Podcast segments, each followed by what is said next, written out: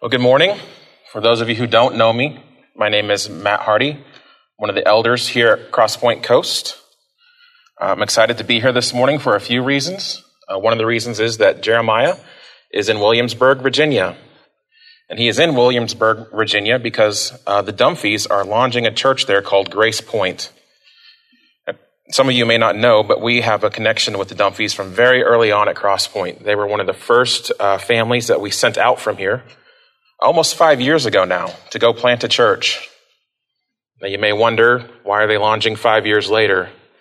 Well, they've had a hard time. They've had many false starts. They've had a lot of uh, core groups that collapsed or left. They've had a, a, difficulty. They're in a they're in a place that's not easy to plant a church.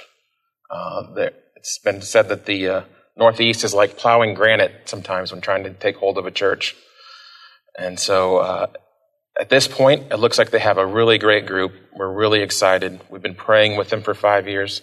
We've been watching Bill strive diligently uh, over and over, uh, stay encouraged in the midst of, of trials and failures. And we are really excited to partner with them and watch them grow and see what God would do in Virginia. If you want to know more about Grace Point, they've produced these really great little pamphlets, and they're out on the connections table.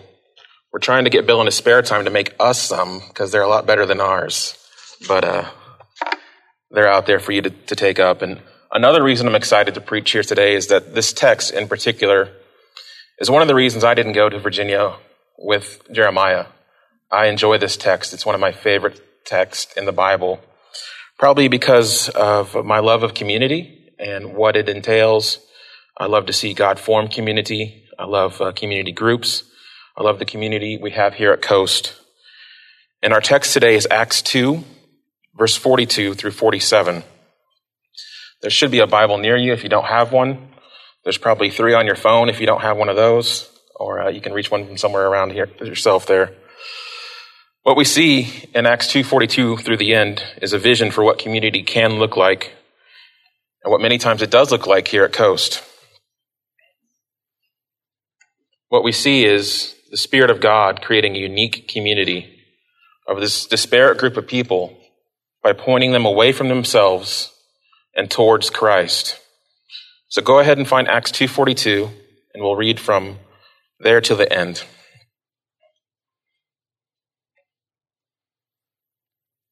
And they devoted themselves to the apostles' teaching and the fellowship, to the breaking of bread and the prayers.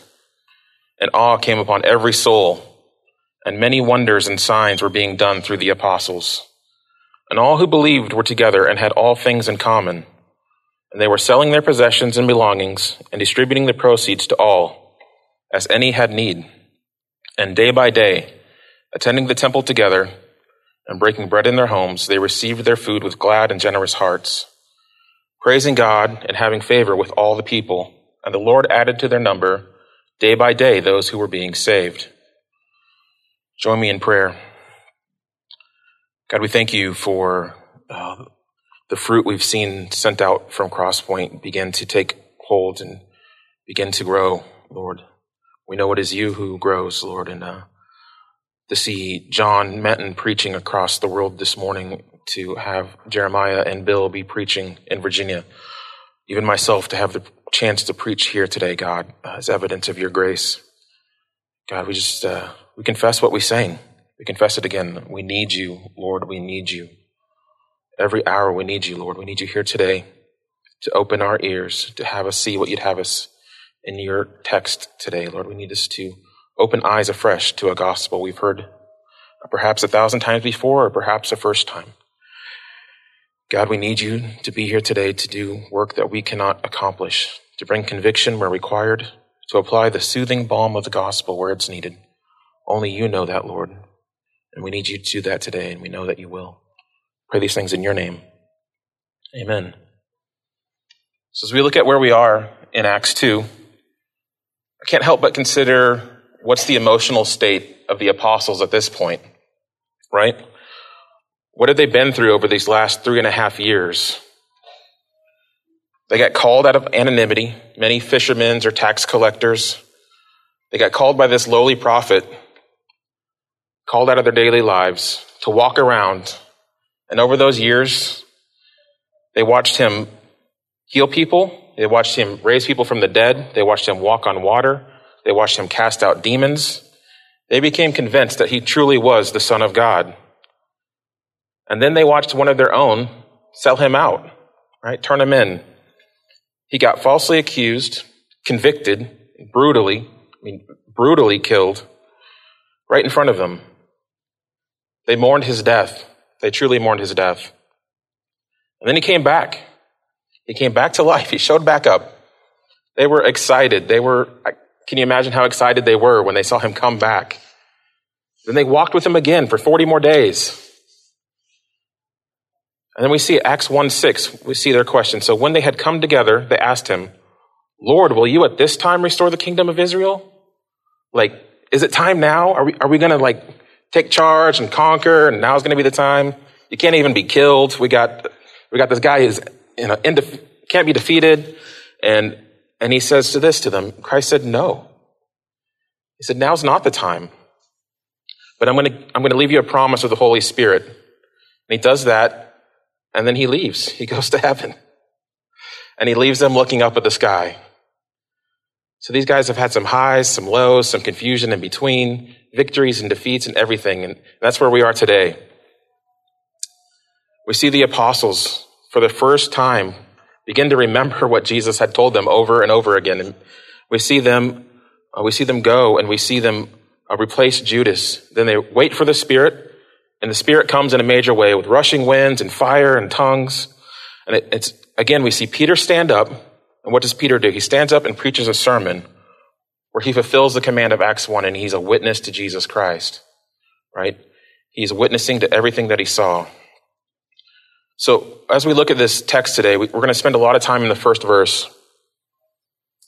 It's the first verse is the day to day life of the gathering of the church, the first gathering of Christians after Christ has gone back to heaven. We get a sneak peek back 2,000 years into what the first church looked like what it was to be a Christian when being a Christian was new. What do we find? We find a devoted people. We find a group of recent Jewish converts numbering a little over 3,000 in total. We find Peter witnessing to the authority and the authenticity of Jesus Christ as the Son of God and victor over death. We see the apostles, like I said, they really start to get it. They understand that they are the torchbearers now. They are the witnesses. And they have to do what they've been taught. Christ is gone for who knows how long now. They don't know if he's back in 40 days, 40 years, 4,000 years. And their assignment was made clear. They are to be witnesses. So what we see in this first verse is a reflection of that. We see the teachings of Christ being played out in the day to day life of his followers. We see four specific devotions of these earliest Christian worshipers. One, they devoted themselves to the apostles' teaching. They devoted themselves to fellowship. They devoted themselves to the breaking of bread. They devoted themselves to prayer. Sounds a lot like what they saw Jesus do for three and a half years while they walked with him. Sounds a lot like what they witnessed Christ do and what they did themselves with him. As Jeremiah told us last week, we know what the apostles were teaching. They were teaching Christ. Nothing more, nothing less than Jesus Christ. His authority, his message, his teachings, his life, death, burial, and resurrection. We see Paul hold out the importance of this later in his letter to Timothy. 1 Timothy 4:13. Until I come, devote yourself to the public reading of scripture, to exhortation, to teaching. 2 Timothy 4:2. Preach the word, be ready in season and out of season reprove, rebuke, and exhort with complete patience and teaching. So we know the importance that teaching had in Christ's own life. Christ would preach when he was exhausted. He would preach when he was sad. He would pull away from the crowds, and the crowds would follow him, and he would preach. He would preach when he was nailed to a cross. He thought teaching was important, that preaching was important. It's that teaching that the apostles are doing that's key to everything else we see in this text. Teaching of Jesus, the teaching of Jesus himself, That's what allows the miracle of community that we witness here today. Without this teaching and the regeneration that it produces, there is no possibility for true community to take root. I'll say that again. Without the teaching and the regeneration that it produces, there's no possibility for true community to take root. We know that because we see what a life is without regeneration in Ephesians 2. And you were dead in the trespasses and sins in which you once walked, following the course of this world, following the prince of the power of the air, the spirit that is now at work in the sons of disobedient, among whom we all once lived in the passions of our flesh, carrying out the desires of the body and the mind, and were by nature children of wrath, like the rest of mankind. That's who we are without regeneration.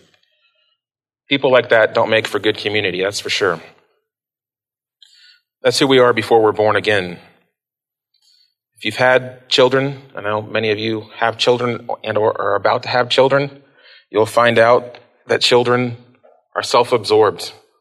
They're selfish, right? They don't care. Babies don't care if you have to work tomorrow. Babies don't care if you haven't slept in four months.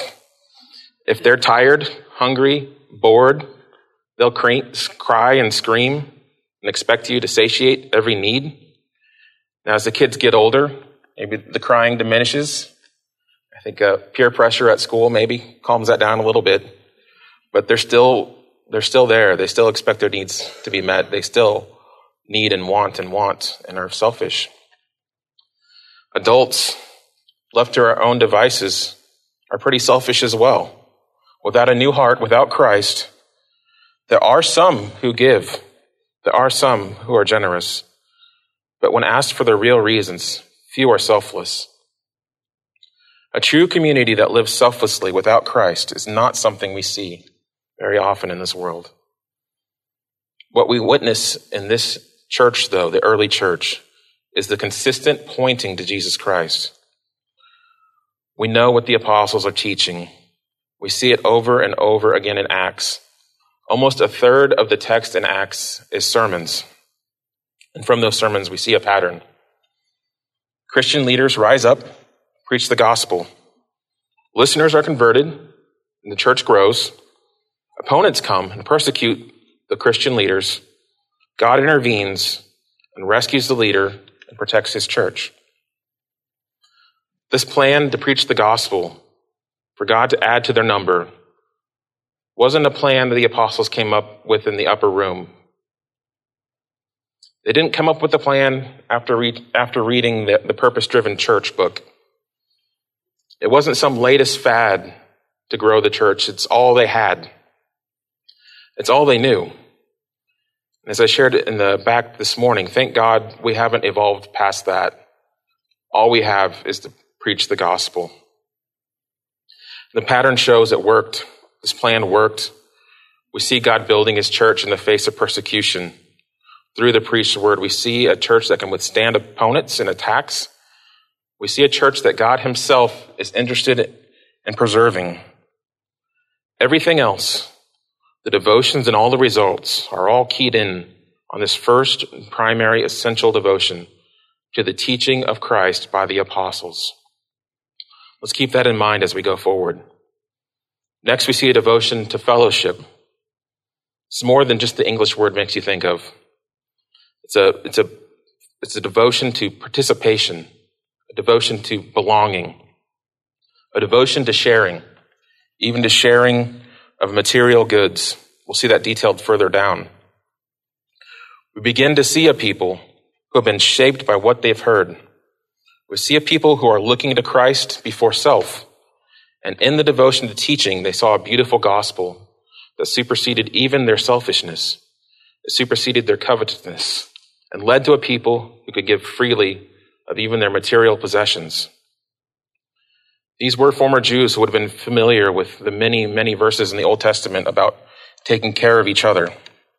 Proverbs 28 Whoever gives to the poor will not want, but he will hide his eyes will get many a curse. Deuteronomy 15, 7 through 8. If there is a poor man with you, one of your brothers in any of your towns, in your land with which the Lord your God is giving you, you shall not harden your heart nor close your hand from your poor brother, but you shall freely open your hand to him and shall generously lend to him sufficient for his need in whatever he lacks. The apostles, of course, would be familiar with Jesus' many teachings, like Luke 12, 1233. Sell your possessions and give to charity. Make yourselves money belts which do not wear out, and then failing treasure in heaven where no thief comes nor moth destroys. So the idea of holding possessions loosely might not have been a new idea for these people, but they had never seen it more clearly demonstrated than what Jesus did. The man who possessed literally everything, everything in creation was his. And he laid it down and became a man, counted equality with God. Not something to be grasped. The next devotion we see is a devotion to breaking bread. Now, if you're with us not that long ago, we recently went through the book Meals with Jesus. And in that, we saw uh, Jesus reclining at the table with sinners and saints over and over again. He did it so often. Uh, Luke 7 says, The Son of Man has come eating and drinking. And you say, Look at him, a glutton and a drunkard, a friend of tax collectors and sinners. Jesus ate so often they thought him a glutton, drank so often they thought him a drunk. And obviously, neither was true.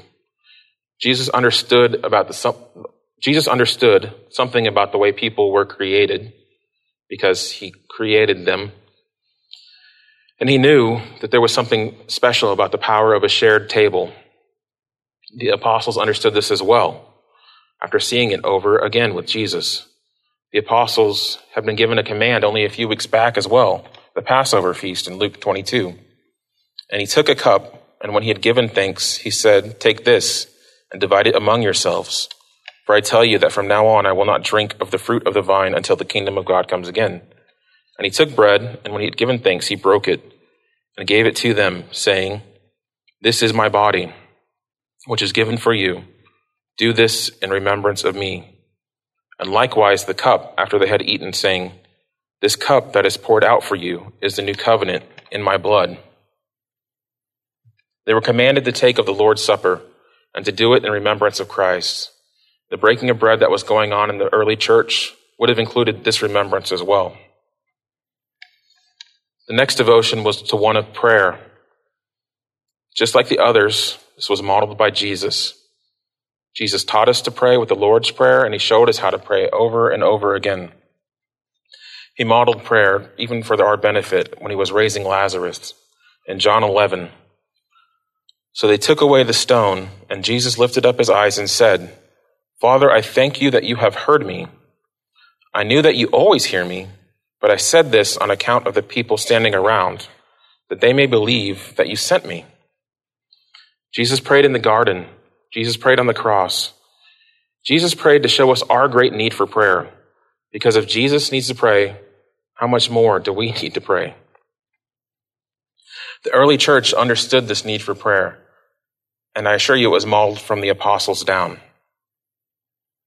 The final devotion is a little further down the text, but I wanted to pull it forward for the sake of organization. What we see is they were devoted to attending the temple.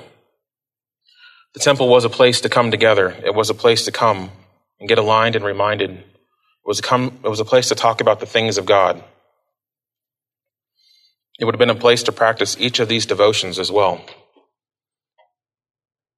Now, we think of temple maybe a little differently because this church would have been gathering most likely in people's homes. Uh, they probably didn't have a temple that would hold 3,000 at that time. So it was a place to come centralized. It was a place to gather uh, and talk about God. Luke 2, 46 through 49, we see what Jesus, uh, how he valued the temple even from an early age. This is the when Mary and Joseph lost Jesus at the age of 12. After three days, they found him in the temple, sitting among the teachers, listening to them and asking them questions. And all who heard were amazed at his understanding and his answers. And when his parents saw him, they were astonished. And his mother said to him, Son, why have you treated us so? Behold, your father and I have been searching for you in great distress. And he said to them, Why were you looking for me? Did you not know that I must be in my father's house? Of course, right? When we lose a 12 year old boy, we should go check church and see if they're engaging the pastor in deep conversation. That's where we would all look, right? Jesus understood the importance of the temple. We read from the account of John, uh, Jesus in the temple, and what it meant to the disciples after his death. John 2 13. The Passover of the Jews was at hand, and Jesus went up to Jerusalem. In the temple, he found those who were selling oxen and sheep and pigeons, and the money changers sitting there. And making a whip of cords, he drove them all out of the temple with the sheep and oxen, and he poured out the coins of the money changers and overturned their tables. And he told those who sold the pigeons, Take these things away. Do not make my father's house a house of trade. His disciples remembered that it was written, Zeal for your house will consume me. So the Jews said to him, What sign do you show us for doing these things? Jesus answered them, Destroy this temple, and in three days I will raise it up. The Jews then said, It has taken us 46 years to build this temple, and you will raise it up in three? But he was speaking about the temple of his body. When therefore he was raised from the dead, his disciples remembered what he had said, and they believed the scripture and the word that Jesus had spoken. See, the apostles remembered that there would be a new temple in Jesus Christ, and they saw it torn down and they saw it rebuilt, and they believed what was spoken. They realized the true significance of the temple now, that it was more than just a building, it was a symbol for our union with Christ together. And it was a new temple that would never be destroyed again. And that's the idea that they taught with. That's the idea that they taught Christ with. That they had a church, took part in fellowship and breaking of bread, and prayed with that idea. So that's that's the first verse of the section. I promise we're going to go faster, or else uh, we'll be here all day. We'll never make it to lunch. Um, so look at verse 43, and we begin to see some results of this devotion. Awe came upon every soul, and many wonders and signs were being done through the apostles. So we, we know that miracles were continuing. The apostles were doing many of the same miracles that Christ was doing when he was walking. So we, we also know that the miracles had the same purpose, right? The signs were there to prove both the messenger and the message to be authentic. You notice we don't see a devotion to signs and wonders. There's no devotion listed for that because uh, this, they must have been amazing. It says they were. It says they were awe inspiring. But what they did is they pointed back to Christ. We often get caught up looking for signs and wonders ourselves as an end instead of, of a means to an end that points us to Christ. Obviously, people benefited from the healings, from the signs and the wonders, right? They benefited from Jesus when he was walking around and healing people. But that was just a pointer. It was just meant to authenticate the messenger was who he says he was, and that the message was real. Let's take Lazarus. We talked about him earlier. Lazarus benefited greatly. He was dead, and then he wasn't dead. That's, that's a good benefit. But what we know is that Lazarus isn't here today, right? It was recorded, wasn't recorded in scripture, but Lazarus died again, right? All the blind, the mute, the deaf, the lame, the leprous that Jesus healed, they all died later, right? They're not still walking around. So they did benefit at the time, but their benefit wasn't the only goal.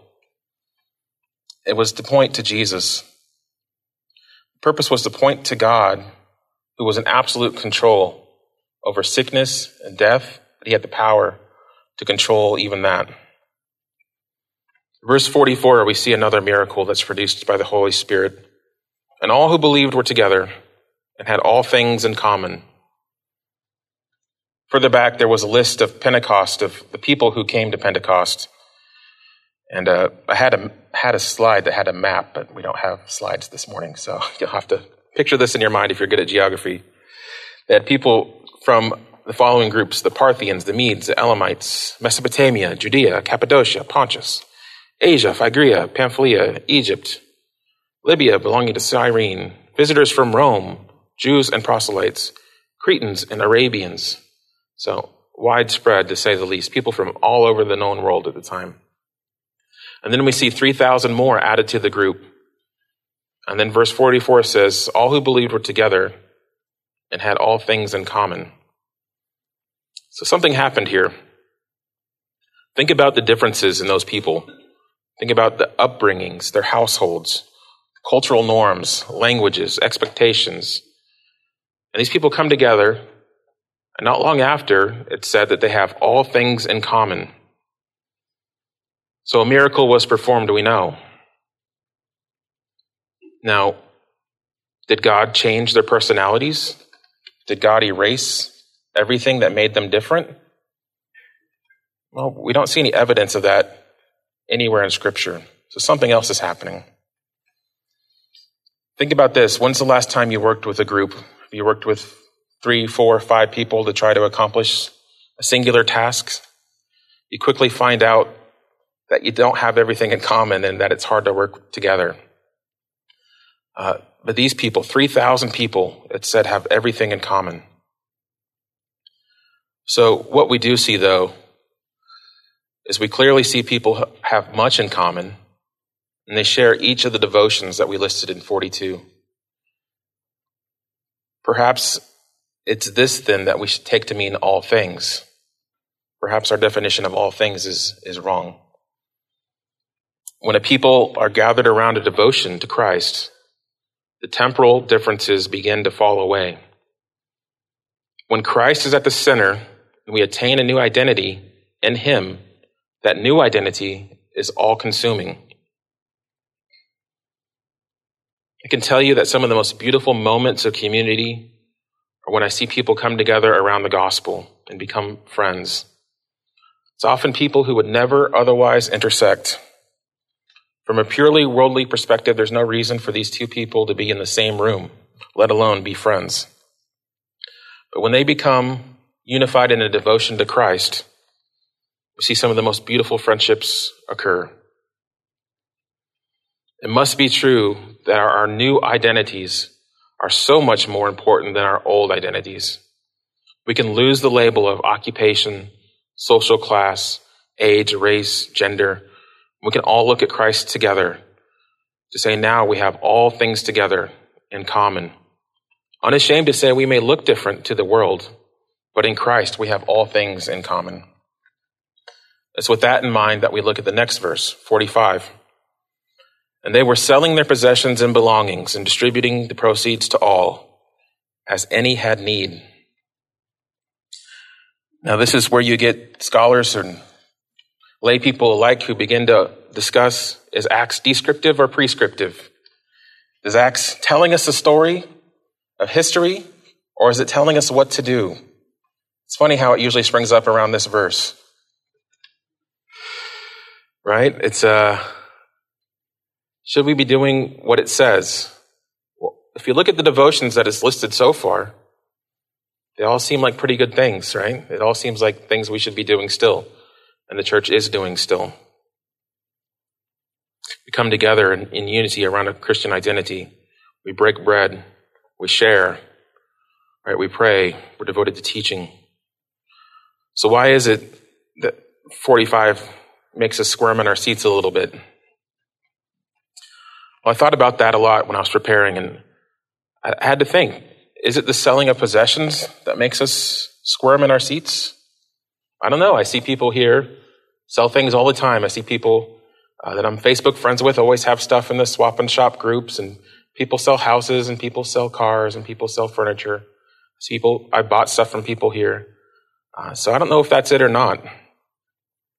What I think is hard, and what's hard for me, as the last four words, as any had need. I think that's what scares some of us. What that means is we would have to share our needs when we had them. Not just financial, not just uh, needs for possessions.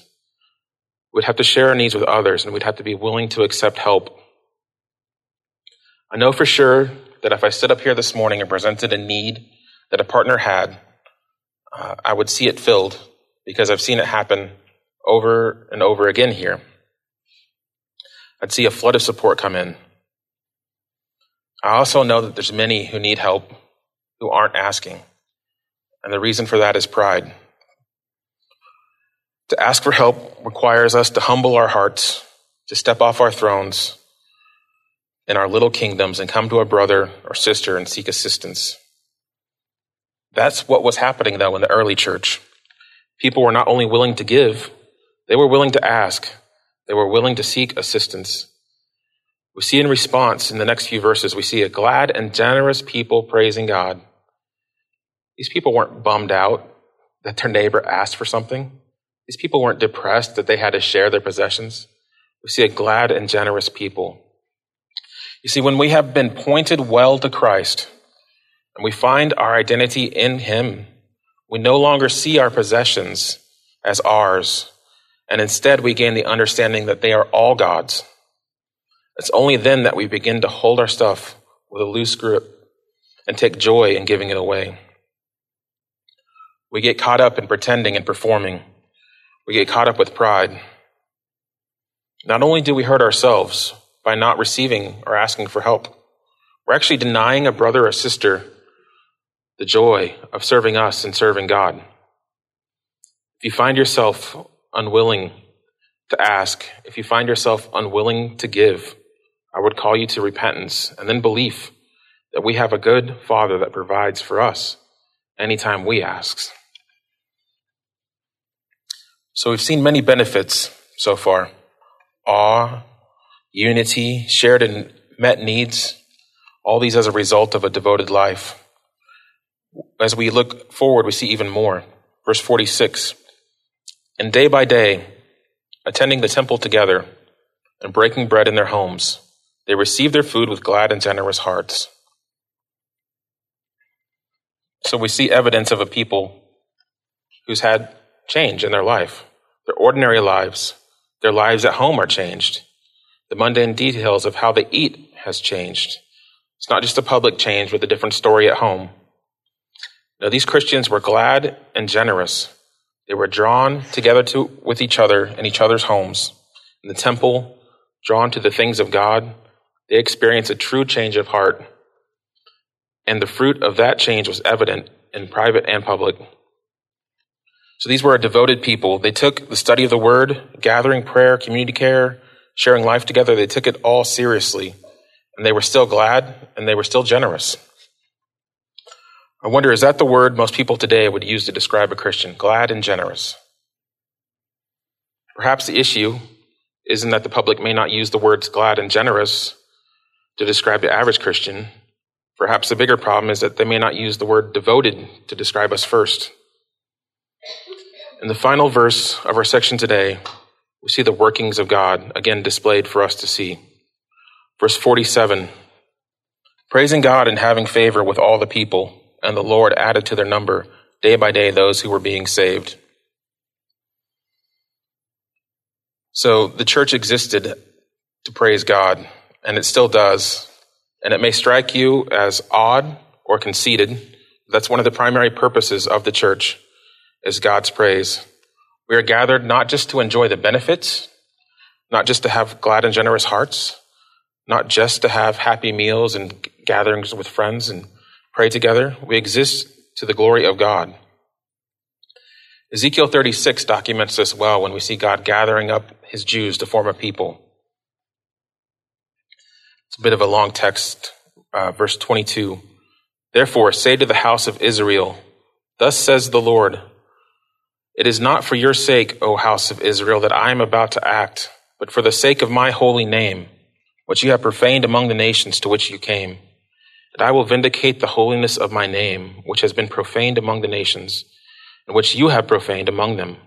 And the nations will know that I am the Lord, declares the Lord God when through you I vindicate my holiness before their eyes. I will take you from the nations and gather you from all the countries and bring you into your own land. I will sprinkle clean water on you, and you shall be clean from all your uncleanliness. And from all your idols I will cleanse you. And I will give you a new heart and a new spirit, and I will put within you, and I will remove the heart of stone from your flesh and give you a heart of flesh and I will put my spirit within you and cause you to walk in my statutes, to be careful to obey my rules. So it's one of God's great kindnesses, one of God's great graces that He's chosen to align His glory and our goodness together. We benefit from His glory. He declares it right from the start of the passage in Ezekiel. It's not for your sake, but for the sake of my holy name.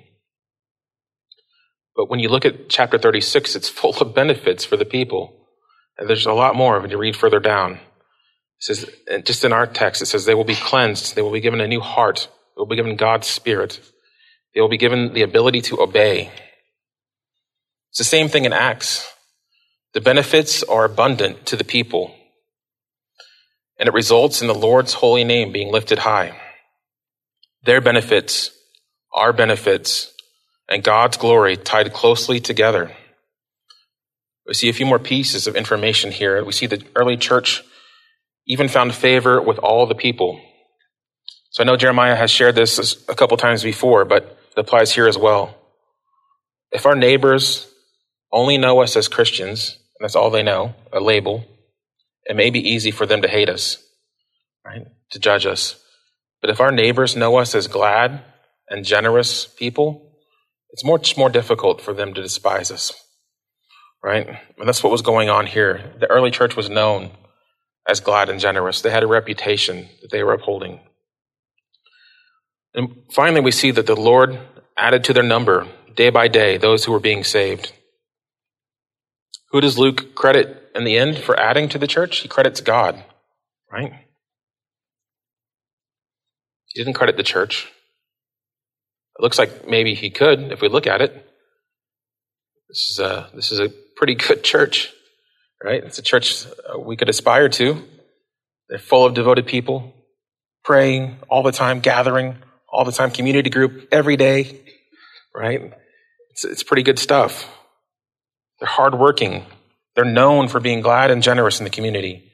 They favor with those outside of the church. They have heart change in public and in private. Surely the church is saving people. No, we see it right there. It's the Lord alone who saves. It is the Lord who added to their number day by day those who would be saved. So, what's this mean for us, for church, and for individuals?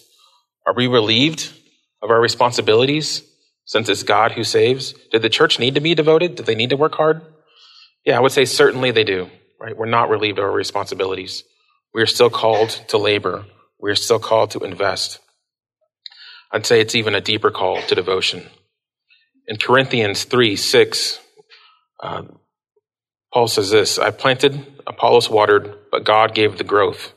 So neither he who plants nor he who waters is anything, but only God who gives the growth. He who plants and he who waters are one, and each will receive his wages according to his labor. For we are God's fellow workers. You are God's field, God's building. We are called to plant. We are called to labor. We are called to water but it must be done with a proper understanding that it's not our works that produce anything. It is God alone who saves.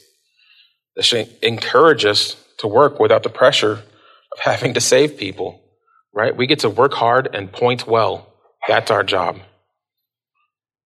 It should allow us to enjoy the benefits of what God is doing in us and through us, and then freely offer Him praise.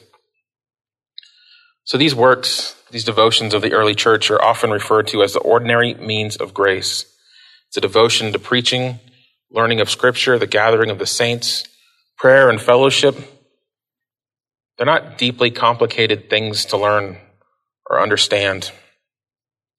They are, however, not always easy to practice, right? We live in a world that is constantly seeking devotion, a devotion to anything and everything else.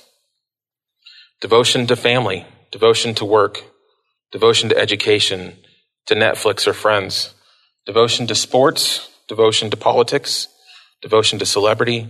The competition for our devotions is endless. So we have to evaluate where our devotions lie. And we have to do that every day. We have to do it like David did it when he asked the Lord to search his heart and expose the truth.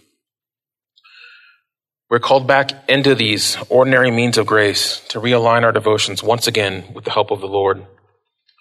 But simply practicing the ordinary means of grace, simply coming to church and community group, simply praying and seeking fellowship is not a special recipe or a formula that says, if you do this, then God will do that.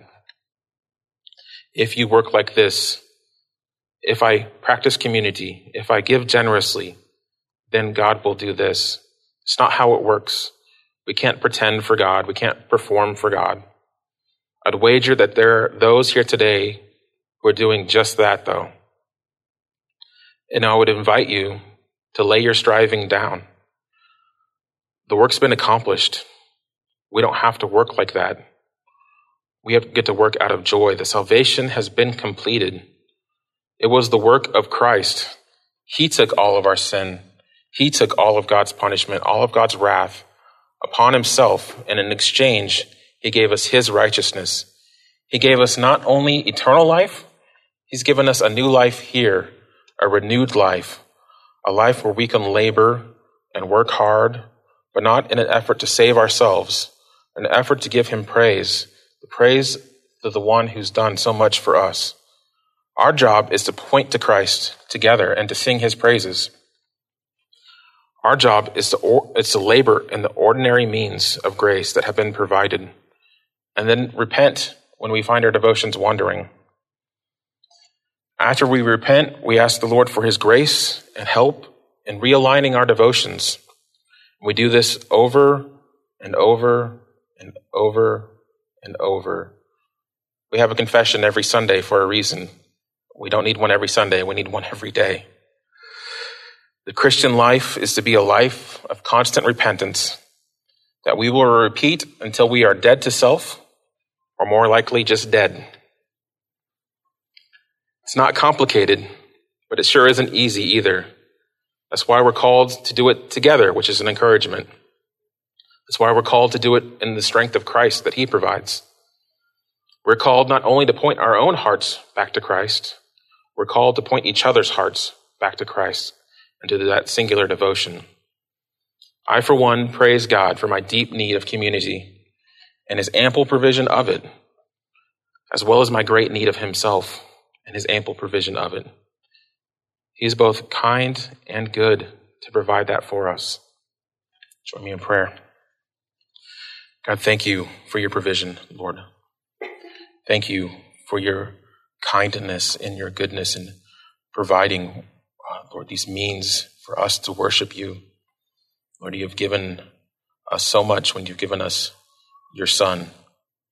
Lord, I pray for uh, this week as we go out and join each other that we would uh, help each other, Lord, that we would point each other well to you, Lord, that we would point each other well to what you have provided already, that we could lay our striving down, Lord, that we could truly evaluate our devotions with your help, that you would open our eyes, that you would open our ears and our hearts, that we could ask each other, What are you devoted to this week? And Lord, that we would see you as worthy, that we would see you as beautiful.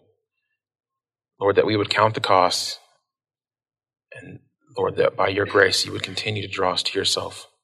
I pray these things in your name.